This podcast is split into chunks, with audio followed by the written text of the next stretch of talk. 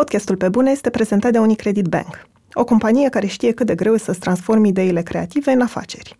Dacă ai deja o idee de afacere sau ești într-un moment în care cauți inspirație, intră pe romanianstories.ro și vezi cum au reușit alți oameni ca tine. Și nu știu, am impresia că uneori moralele mele sunt doar pretty, așa, doar, de, doar decorativ. Da, nu știu, vreau să fie fun un proiect, adică să nu accept doar pentru bani, sau așa să fie distractiv, nu să lucrez la el. Uneori fac asta, uneori fac asta și cumva nicăieri nu mă simt că sunt de acolo. Sunt Andreea Vrabie și ascultați pe bune. Un podcast sincer, cu oameni creativi, despre cum au ajuns cine sunt și întrebările pe care și le pun.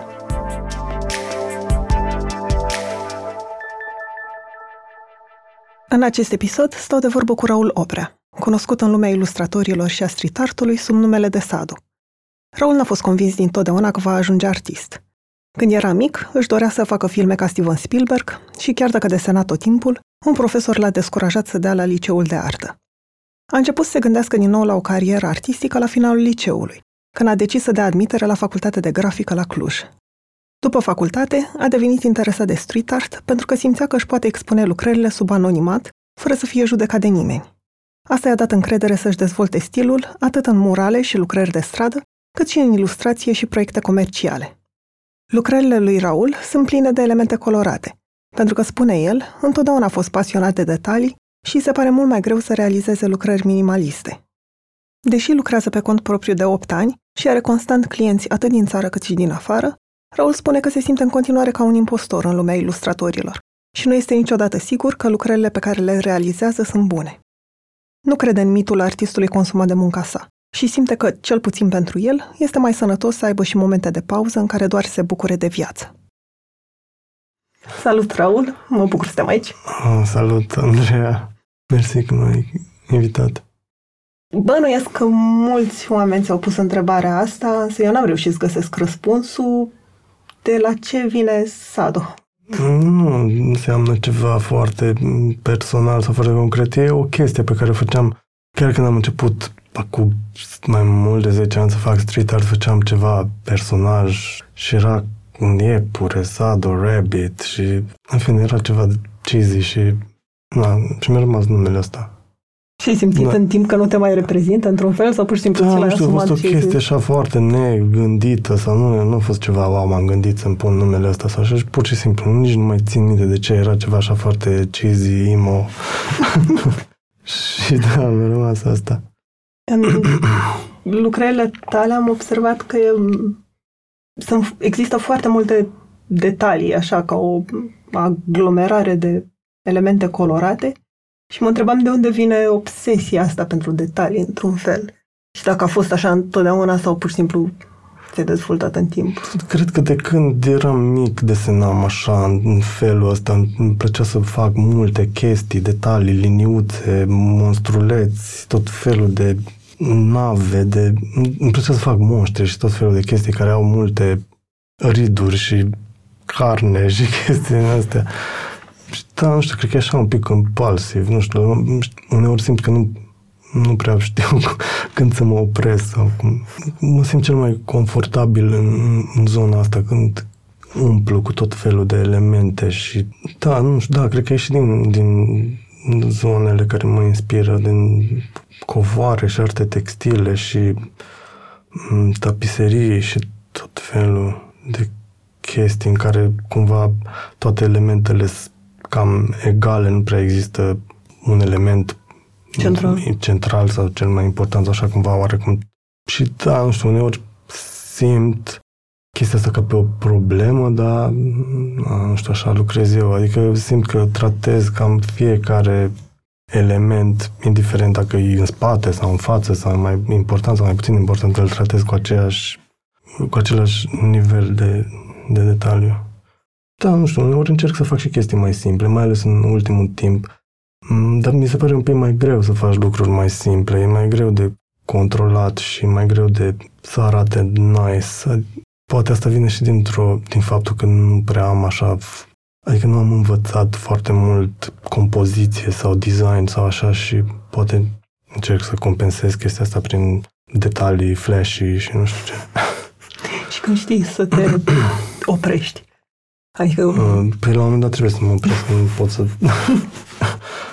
Întotdeauna, cred că, nu știu, de exemplu, cu de, acum de curând am pictat un mural în uh, Paris și nu știu, cred că ar, dacă ar fi fost după mine aș mai fi stat și aș mai fi băgat încă un layer de shading, încă nu știu ce, încă Adică uitându-mă la mm, muralul terminat, încă mai vedeam că acolo ar merge încă o frunză, acolo ar merge nu știu ce, dar nu știu, la un moment dat trebuie să mă opresc.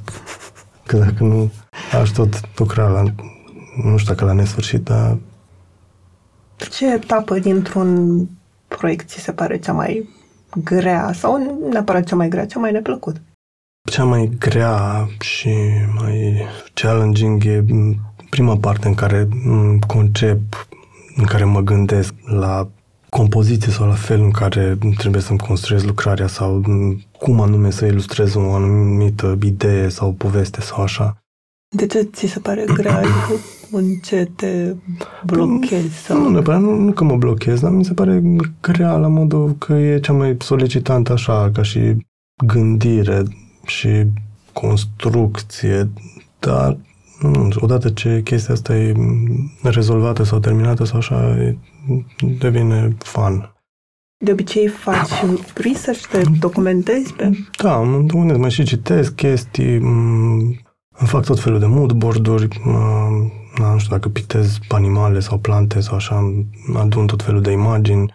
Nu știu, acum, peste două luni sau ceva, o să pictez un mural în Viena, iar subiectul sau tema festivalului e 5, cifra 5, pentru că sunt la, aceea, la, a cincea, la a cincea ediție și na, nu știu, tocmai acum, de curând citisem o carte de Sixth Extinction despre cele cinci mari extincții din istoria Pământului și supposedly acum suntem într-o a șasea și am, am decis să fac un mural pe tema asta, The Big Five.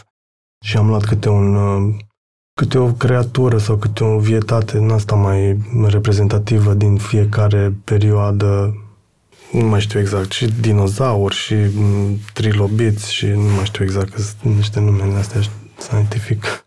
Deci e foarte generală chestia asta cu 5 și inițial voiam să fac așa un colaj de diferite elemente din pop culture și din istorie sau așa care conțin cifra 5 și am făcut un colaj cu Jackson 5, cu Babylon 5, cu ceva mașină din Speed Racer și așa și nu, nu mi se părea destul de clar și am ales chestia asta pentru că mi era oarecum aproape de multe ori dacă citesc o carte sau văd un film sau sunt preocupat de ceva într-un anumit moment, încerc să, să iau din chestia aia și să, să bag în, în lucrările mele.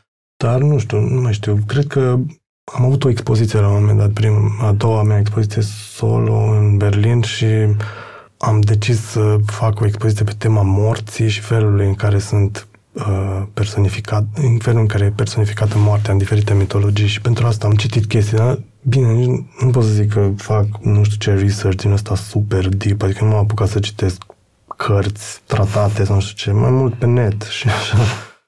Ai menționat și tu muralele mai devreme și mi se pare că, deși e o varietate foarte mare de proiecte, de la ilustrații de sine stătătoare în galerii până la ilustrarea unor obiecte, nu știu, căni, materiale textile, coperte de discuri, mi se pare că ești cel mai mult cunoscut pentru murale.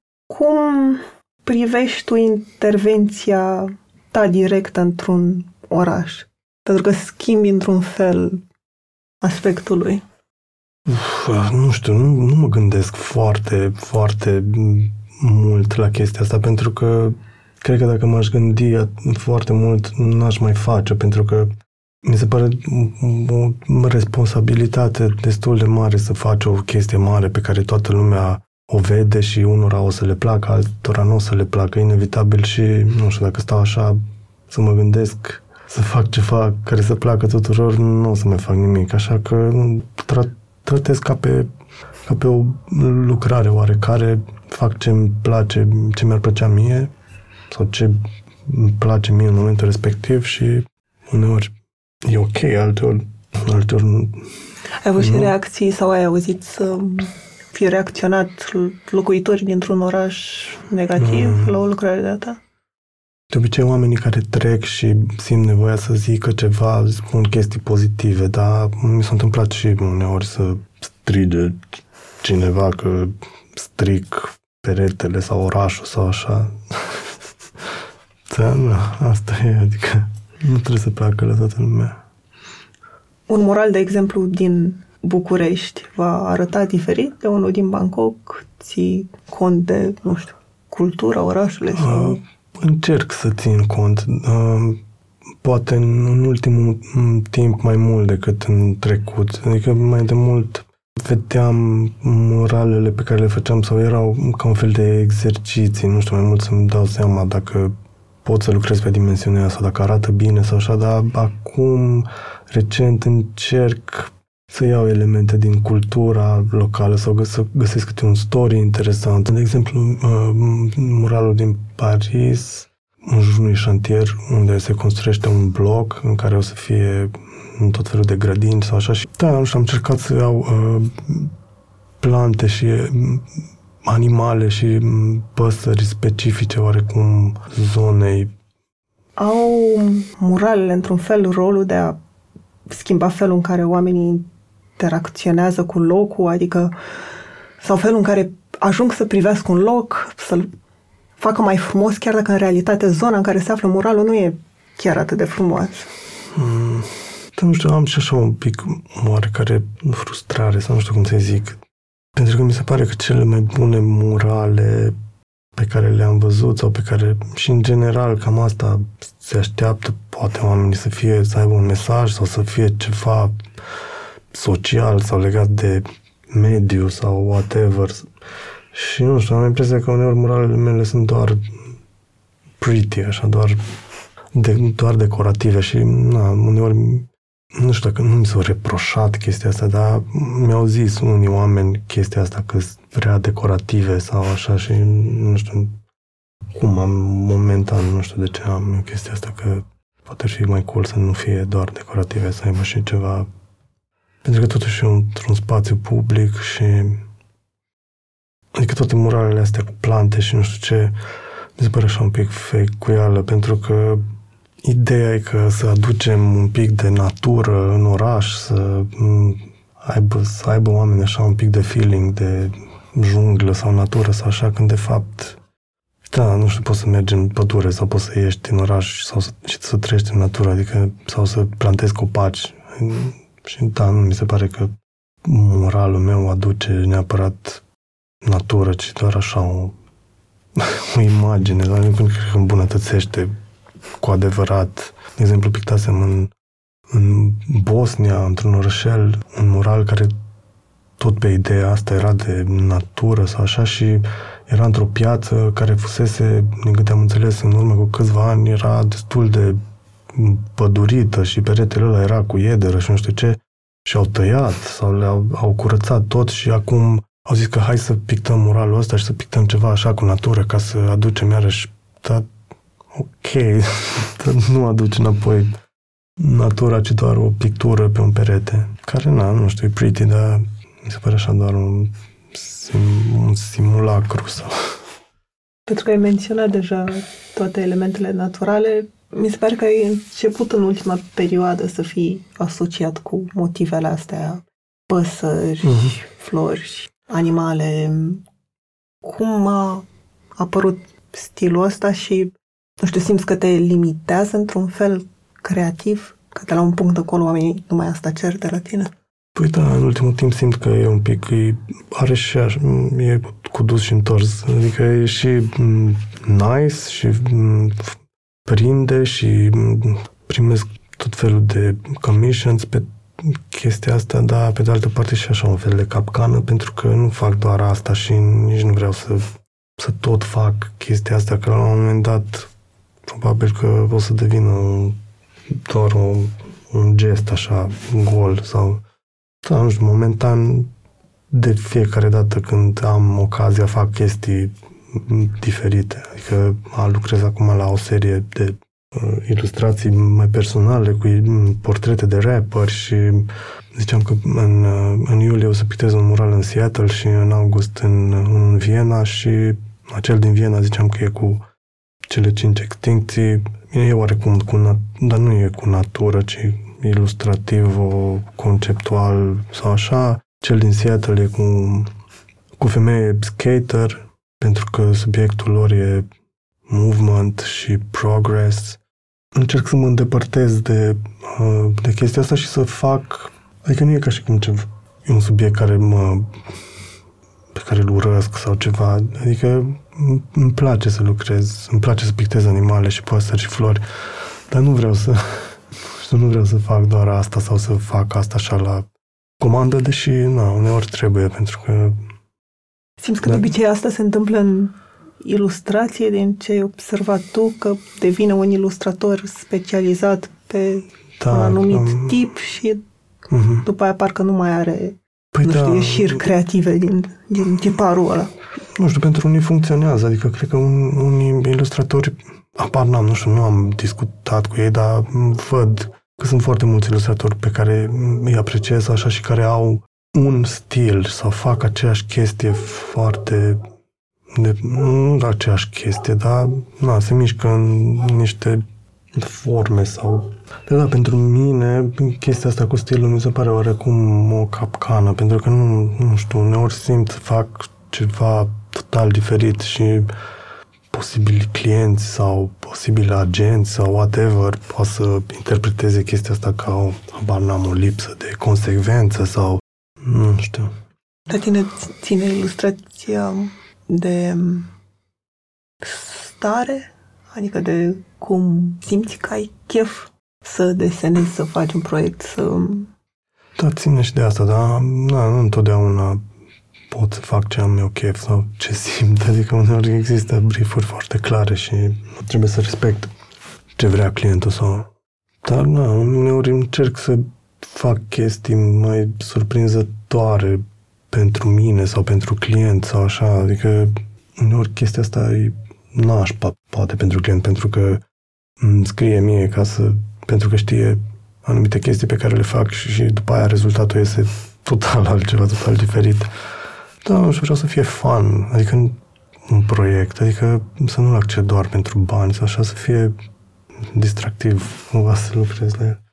Adică acum, zilele astea lucrez la un cărticică, un pop-up book, pe care l-am acceptat pentru că mi se părea o chestie diferită față de ce am făcut până acum și mi-ar plăcea să merg un pic și în zona asta. Podcastul Pe Bune e susținut de Unicredit Bank, banca minților creative. Acum 10 ani, Unicredit Bank a început să sprijine comunitatea creativă românească. Astăzi, continuă să ajute și inspire oamenii care vor să înceapă sau să consolideze o afacere creativă, de la studiouri de design de interior la cafenele artizanale. Intră pe romanianstories.ro și descoperă lecțiile de viață ale antreprenorilor români. Povestește puțin despre copilărie, cu ce îți plăcea să-ți ocupi timpul și dacă, nu știu, ai fost convins din totdeauna că o să alegi calea asta artistică. Nu cred că am fost convins niciodată. Adică acum sunt convins oarecum pentru că o fac de mai mult timp și nu văd ce altceva aș mai putea face acum, dar când eram mic aveam o grămadă de gânduri. Adică îmi plăcea să, și să scriu, să citesc, să mă uit la filme. La un moment dat voiam să fiu regizor, dar nu prea se poate în România să faci filme din alea gen Star Wars sau Steven Spielberg sau din astea. Uh, și cumva, nu știu, des, desenul cred că era așa, on the side, cumva, l-am simțit întotdeauna, dar oarecum e chestia pe care o făceam cel mai bine dintre toate lucrurile și, până la urmă, cred că părinții mei, sau nu mai știu exact, m-au încurajat să dau la liceu de arte da, și am încercat, am mers la ceva pregătire la un profesor uh, din media și orașul din care sunt și mi-a zis că nu, că nu am șanse să intru la liceu pentru că nu făceam uh, chestii din alea corecte, m- naturi statice și chestii astea care se cer la admitere, ci desenam tot felul de roboți și monștri și heroes și nu știu ce pe care îi vedeam în filme sau în desene animate și m-am descurajat și nu am mai dat la liceu, am dat la un liceu normal. Dar după aceea un profesor de istoria artei, tot așa am văzut că desenez și a început să-mi tragă de mine să dau la facultate și am mers la câteva pregătiri la el și până la urmă am dat la Cluj, la grafică. Nici în, timp, în timpul facultății nu eram foarte convins sau sigur pe ce vreau să fac. Eram așa un student destul de cu ups and, ups and downs, adică uneori făceam chestii mari și spectaculoase și alte ori făceam câte o chestie așa ca să mă scap. Și în ultimul timp am adus aminte ce mi zisese un profesor la un moment dat, mi-a zis că sunt oportunist și atunci am luat-o ca pe ceva nașpa, adică m-am simțit super de căcat când mi-a zis că sunt oportunist și că îmi schimbam, uneori făceam ceva, alteori făceam altceva, mergeam așa oarecum după trends sau nu știu ce. Dar nu știu, acum o văd ca pe o calitate sau ca, adică cel puțin în, în ilustrație sau așa, mi se pare că e un feature destul de cool să poți să te adaptezi la tot felul de stiluri sau teme sau challengers sau așa și acum mă bucur că sunt oportunist. povestește puțin despre lucrarea ta de diplomă. Nu e o lucrare importantă sau frumoasă sau nu știu ce, dar mi se pare cool așa ca și, ca și story, că atunci, în perioada aia, uh, începusem să fiu uh, pasionat de street art, că făcusem o călătorie în state și am văzut atunci pentru prima dată graffiti și nu știu, am văzut ceva graffiti pe un teren de basket cu rapper, cu nu știu ce și mamă, am fost super impresionat, voiam și eu să fac ceva de genul și când am, când am întors, aveam diploma și am încercat să fac, să refac o bucată dintr-o stradă, dintr-un perete și să cumva să comprim toate, tot procesul prin care trece peretele până să ajungă să arate într-un fel, într-un timp mai scurt. Și am dat multe straturi de vopsea, am lipit afișe, am aruncat apă, am dat cu șmirgăl, am dat taguri, nu știu ce, și până, până la urmă ești o chestie, nu știu, și aveam un profesor coordonator care cred că voia să mă duc într-o zonă din aia mai arții, nu mai știu, îmi dădea el tot felul de exemple din alea așa mai conceptuale și, nu știu, voiam să fie așa, cât mai autentic, cât mai street. Și da, nu știu, eu îi ziceam, eu îi ziceam de grafiti și el îmi zicea de ceva grafito, care nu știu, ceva tehnică din asta, fără sens, în care scormonești cu, cu ceva, în, nu știu, în, în ciment sau nu mai știu exact care e. Și cred că da, a fost așa o totală nepotrivire între, între mine și profesor și am luat o notă foarte nașpa, adică am luat nota șapte, ceea ce la arte, la grafică e nașpa de tot, adică așa, barely, abia că mi-am luat licența, toți, cred că au luat 10, indiferent dacă au făcut ceva bun sau mai puțin bun. Și eu și cu încă un coleg de-al meu care mi se pare că a făcut ceva super interesant, costum cu senzori care se mișca și scotea niște sunete, le traducea într-un fel de muzică sau așa. Și mi se părea foarte așa head of its time pentru, pentru vremea aia și amândoi am la șapte. și chestia asta a fost deci în, în Cluj, într-un spațiu care se chema Expo Transilvania sau ceva de genul. Și lucram într-un bloc din apropiere și de fiecare dată când mă întorceam acasă, cred că pentru câteva luni, treceam pe lângă locul ăla așa, era o sursă de frustrare și de anxietate și de... Mi duceam aminte că, mamă, ce notă nașpa am luat și ce nașpa sunt. De street art, cum te-ai apucat, ce ai simțit că îți oferă? Păi, după ce am terminat facultatea, n-am mai... Adică, cred că și chestia asta cu diploma a, a avut o, o, o contribuție destul de mare la faptul că, efectiv, n-am mai avut încredere în mine să desenez sau să fac chestii sau să încerc să fac ceva în, în zona asta și, nu știu, street art-ul e cum a pus să te ascunzi așa în anonimitatea asta și tot încerci și nu, nu te judecă nimeni. Da, da, nu e așa un mediu ăsta foarte judgmental sau foarte artsy, fartsy și uh, na, mi-a plăcut chestia asta și cu timpul mi-am dat seama că, hei, pot să, pot să fac chestii cool și aici. Și treptat, treptat uh, am început să să am încredere tot mai mult și să îmi placă și să devină tot mai fan. Era o scenă de street art atunci în Cluj? Sau, mă rog, scenă poate nu mult știu dacă, spus. dar cred că da, cred că era chiar la un moment dat o, cu, nu mai știu cât, mai mult de 10 ani sau ceva de genul, și în Cluj și în București. Cred că a fost așa o explozie de, de street art. În Cluj eram împreună cu niște prieteni, făcuse un grup care se chema The Playground și ne întâlneam și desenam împreună și făceam de la sticker din astea mici până la paste-up-uri mari. Și ieșeam noaptea și lipeam grămadă de chestii și era foarte fun. Adică ne ascundeam de poliție, uneori a fugit poliția după noi și... Asta vă să te întreb dacă ai avut și în... Da, au fugit poliția după noi, dar nu știu de ce, pentru că m, doar că păream, cred că, foarte dubioși, așa, că ne uităm, dar nu, nu știu da seama ce facem. Nu știu, odată cred că am, am lipit un paste-up foarte mare, nu știu, de vreo 2 metri înălțime și nu mai știu cât lățime pe niște vitrine ale unei clădiri părăsite și a venit poliția și ne întreba ce facem și am început să o dăm că suntem artiști, că bla bla bla și până la urmă am zis succes și pa și nu știu ce. Pentru că, na, nu știu, nu prea știau despre ce e vorba. Dar nu știu și ce se întâmpla în București era super cool, mi se părea foarte tare.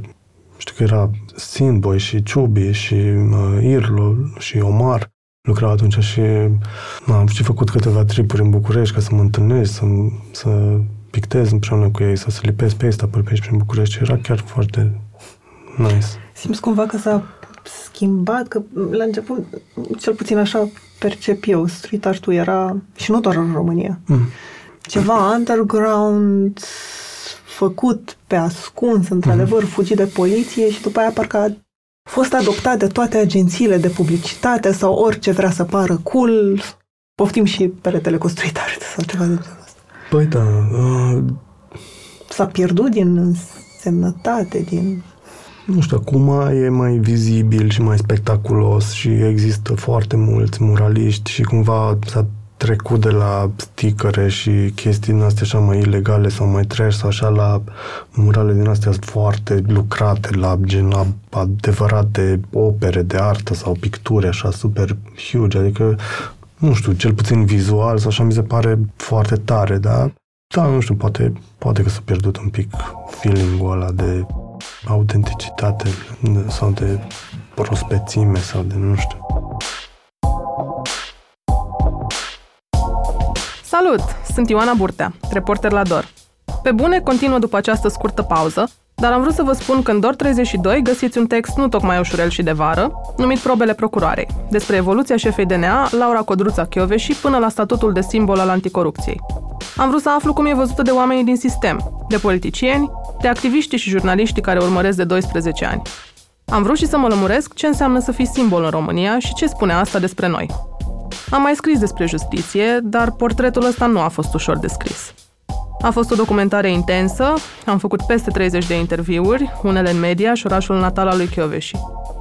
Dar mai ales am simțit că e un subiect mare, complicat și intimidant, față de care toată lumea are o părere extrem de aprinsă și pe care toată lumea crede că îl cunoaște foarte bine. Eu cred însă foarte mult în nuanțe, în adevăruri verificabile, nu zbierate într-un newsfeed și în context. Așa că sper să-l citiți cu deschidere pentru a înțelege mai mult decât scandalurile zilei și pentru a cunoaște o femeie care, oricum și oricând va ieși de pe scena justiției, va lăsa o amprentă uriașă.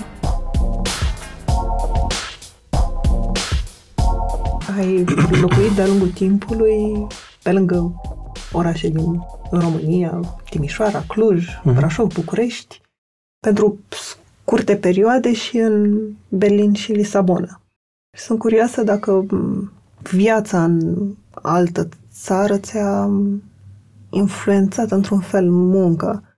Da, inevitabil, da. De exemplu, în Berlin, cât am fost în Berlin, cred că atunci mi-am, mi-am dat drumul așa oarecum, adică am început să lucrez mult mai mult și să experimentez chestii diferite, poate și din cauza faptului, adică nu poate, sigur și din cauza faptului că vedeam alți artiști sau aveam prieteni care lucrau foarte mult și am început să învăț de la ei chestii și de, și de work ethic și de experimentat cu chestii. Na, și Berlin era așa mai, mai, adică și acum e așa mai trash, mai, de exemplu, perioada aia găseam tot felul de bucăți de lemne prin gunoaie și pictam pe ele și nu cred că arătau foarte bine lucrările mele de atunci, dar Da, erau super colorate și m- mm, toate tehnicile posibile, cred că le băgam, și spray, și acrilice, și desen, și orice.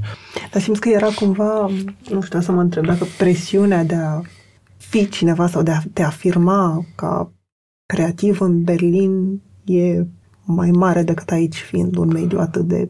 Da, cred că e, pentru că sunt mulți, adică toți, am impresia, la un moment dat aveam impresia că toți sunt artiști. Nu știu dacă era neapărat o presiune, era un challenge, așa, poate. Dar cred că încă o mai simt, adică nu contează, indiferent unde sunt, tot timpul simt așa un challenge că vreau să, adică să nu mă bazez că, hei, am făcut nu știu câte proiecte bune în trecut și pot să stau liniștit acum, adică vreau ca, sau încerc ca urmă proiectul ăsta de acum să fie mai bun sau la fel de bun sau diferit sau față de cele din, dinainte. Adică oriunde aș fi, tot, tot simt așa drive-ul ăsta sau challenge-ul ăsta. Știu că ai avut și ai și menționat mai multe expoziții și solo și în grup, în Viena, Berlin, Londra. E arta de expoziție, de galerie diferită de ilustrația pe care o faci în mod obișnuit sau tu o simți că trebuie să spună mai mult?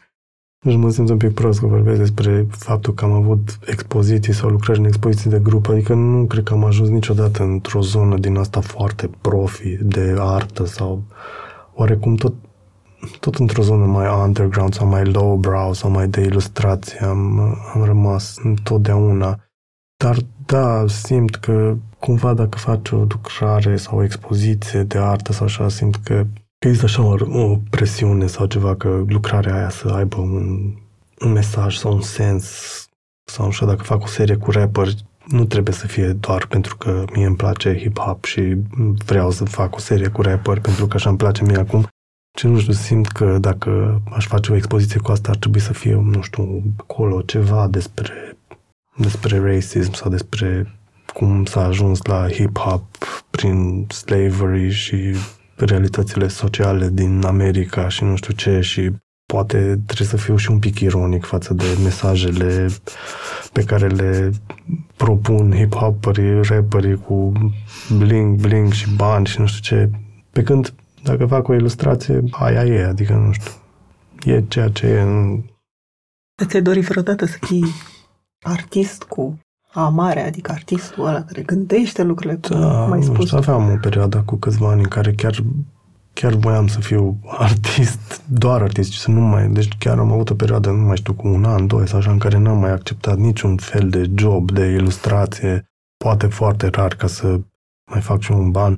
În perioada aia am lucrat pentru expoziția din Berlin, știu că am lucrat vreo șase luni pentru, pentru lucrările pentru expoziție și, nu știu, după aceea am fost așa oarecum disappointed de lumea asta și de glimpsul ăla pe care l-am, adică nu pot să zic că am cunoscut foarte mult despre lumea artei sau așa, doar experiența aia foarte De ce simți limitată. că te-a, te-a dezamăgit Nu știu, oamenii cu care am colaborat, cu unii am ajuns la tot felul de neînțelegeri și chestii legate de dacă pot să iau lucrarea din, din galerie ca să o dau la o altă expoziție sau la o licitație, mm, ăla nu era de acord, în fine, tot felul de lucruri și, nu știu, mă, mă, mă așa cu, oarecum cu un gust amar și faptul că nu puteam să mă, nu știu, să câștig foarte mult, cel puțin în faza aia din, din chestia asta. Adică am lucrat jumătate de an pentru o expoziție și după aceea lucrările mi s-au vândut în doi ani. Dar de ce simțeai nevoia să fii artist? Doar artist? Nu știu, așa voiam eu atunci, nu știu, îmi plăcea super mult Adrian Genie și cred că voiam și eu să, să fiu așa, dar, da. nu știu, uneori mi se pare o, nu știu cum să zic, chestia asta că nu sunt nici artist, nu sunt nici ilustrator, nu sunt nici muralist. Uneori fac asta, uneori fac asta și cumva nicăieri nu mă simt că sunt de acolo. Adică, nu știu, dacă aș avea o expoziție, m-aș gândi că, mamă, mi se pare mai tare, mi s-ar părea mai tare să fac ceva pe stradă, mai street, mai nu știu ce, sau să fac niște ilustrații în care să câștig niște bani. După aia, când fac ilustrații și pe briefuri sau așa și fac bani, mă gândesc, a, fac, vreau să fac artă, să fac ce-mi place mie.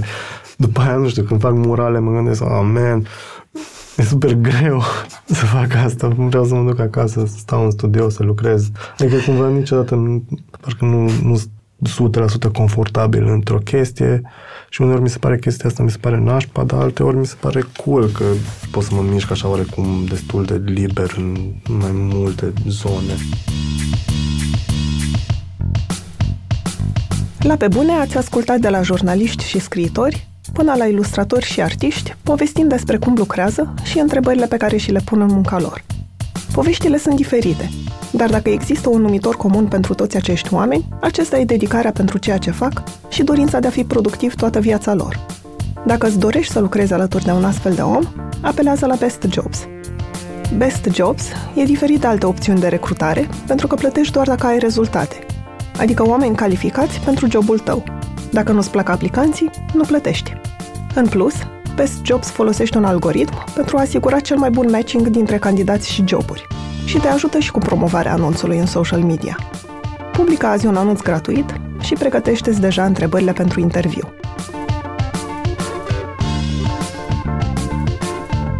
Odată cu avansarea în experiență, într-un fel, sau acumularea de experiență, simți că crește și încrederea în munca ta, în proiectele tale, în ce poți face? Nu.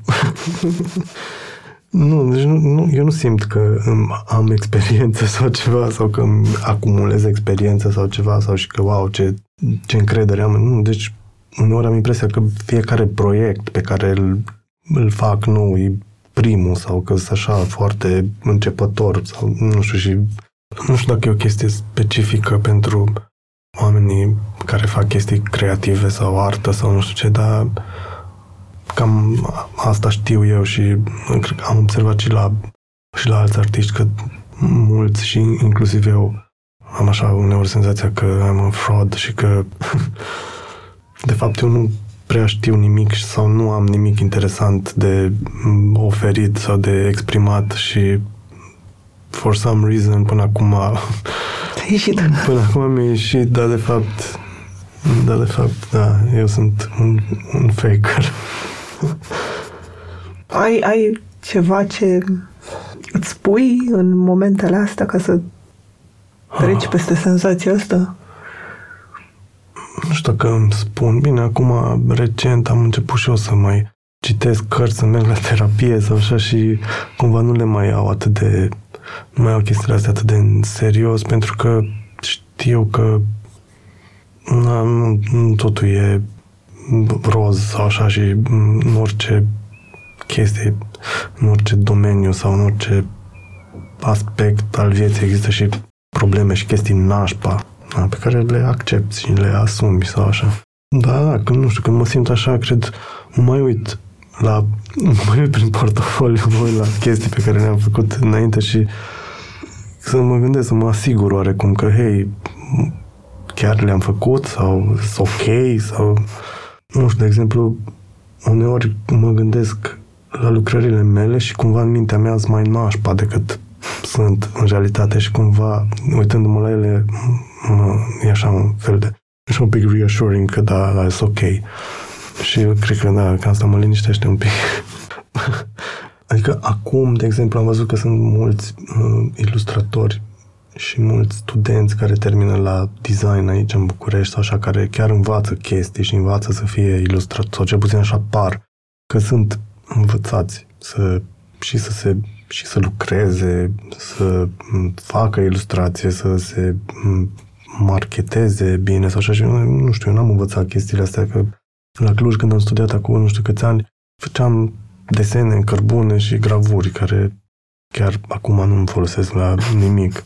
Am învățat așa, după ureche, lucrând, colaborând, discutând cu alți oameni și da, nu știu, sunt unele chestii pe care nu le știu, cred. Nu simt că, wow, ce experiență am și chiar, nu știu, vreau să mai învăț chestii sau, sau așa. Pentru că tot ai adus vorba de generația tânără, că și mie mi se pare că e un soi de nu neapărat explozie, dar că s-a dezvoltat foarte mult scena asta de uh-huh. ilustrație în România în ultimii ani. Simți cumva presiunea de a rămâne relevant, că poate oricând poate să vină unul tânăr stea locul? Păi, a, nu știu, nu e ca și cum există niște locuri limitate și cineva vine și mă împinge și uh, îmi ia locul. Uh, da, simt o oarecare presiune și uh, chestia asta să, să fiu în continuare relevant și să nu să nu fac tot aceleași chestii de acum nu știu cât timp. Dar pe de altă parte, nu aș putea să zic că mă bazez doar pe ilustrație sau doar pe nu știu ce, adică mă simt oarecum puțin lucky că pot să, să fac mai multe lucruri și poate mai am de învățat la ilustrație, dar în timpul ăsta în care poate o să dau failuri pe ilustrație sau o să fac chestii nașpa până fac chestii mai ok, poate, nu știu, poate fac murale mai nice. Când ne-am văzut, mi-ai spus o chestie foarte interesantă și cumva contrazice imaginea generală, că un artist nu, sau că tu cel puțin ca artist, nu-ți dorești să muncești tot timpul și că artistul consumat de arta A, lui da, care vrea să muncească tot timpul e de fapt un, un mit. Nu știu, pentru mine poate e un mit, dar poate pentru alții Adică am cunoscut, am un prieten din Canada, un artist pe care îl apreciez și un prieten bun care, adică de la el am învățat să fiu un picuț mai, mai disciplinat, să lucrez mai mult, pentru că de fiecare dată când ne întâlneam și dacă ne întâlneam să ne uităm la un serial sau să nu știu ce, el avea ceva de lucrat la el și nu știu, eu nu sunt așa, adică dacă mă uit la un serial sau la un film, mă uit la film, nu mă pus să lucrez. Și uneori chiar n-am chef să lucrez. Genera un sentiment de vinovăție, într-un fel? Da, cred că pentru o perioadă de timp, da, și cred că și acum mă mai simt uneori când, dacă nu fac nimic, mă simt, ei, ar trebui să lucrez ceva. Dar, nu, nu știu, important și să te, să te relaxezi sau să faci, să nu faci nimic, sau să te plictisești. Citeam un interviu cu un uh, ilustrator care îmi place foarte mult. Nu mai știu exact care era întrebarea, cum își împarte timpul și zicea că 50% artă sau lucru și 50% life. Mi se pare sănătos și cool. N-aș să lucrez tot timpul. Îți, nu știu, impui sau ai niște planuri pe termen lung, lung te gândești cum o să îmbătrânești? Aoleu. Nu, nu mă refer la planurile alea pe 5 ani, ci pur și simplu dacă te vezi făcând în continuare asta. Da, vreau să fac asta în continuare, că chiar mă gândeam, oare cum o să pictez murale când, când o să fiu bătrân? Pentru că de acum mă, deja mă doare un pic spatele sau așa am probleme când pictez murale. Când, de exemplu, când am pictat mural în, în Viena, într-un restaurant, trebuie să mă duc la, cum zice, ortoped, în timp ce eram acolo, că mă durea glezna, că mă lăsam prea tare stăteam pe scară și mă lăsam prea tare și am început să am probleme cu piciorul și mi-am dat ea ceva cremă și așa și mă am fac acum, dacă am 30 ceva de ani. Am din astea oarecum, vreau să pot să pictez murale la 60 ceva de ani. Sper că da. Și dacă for some weird reason nu o să mai pot să-l pictez sau să desenez sau așa, nu știu, cred că pot să fac altceva, nu ca și cum mă duc și vând bere, cafea, flori, pepeni, nu știu. Adică nu e arta singura chestie pe care, care se poate sau dacă nu am artă distrus sau ceva. Adică îmi place asta și vreau să fac asta în continuare, dar nu pot să fac, aia e.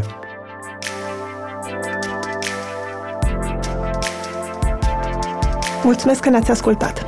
Podcastul Pe Bune este produs de Dor, tema muzicală e compusă de Alex Turcu Editor de sunet e Horia Balda, asistent de producție Elena Văduva. Dacă v-a plăcut episodul, m-aș bucura să-l dați mai departe în social media sau altor oameni care încă nu știu de podcastul pe bune.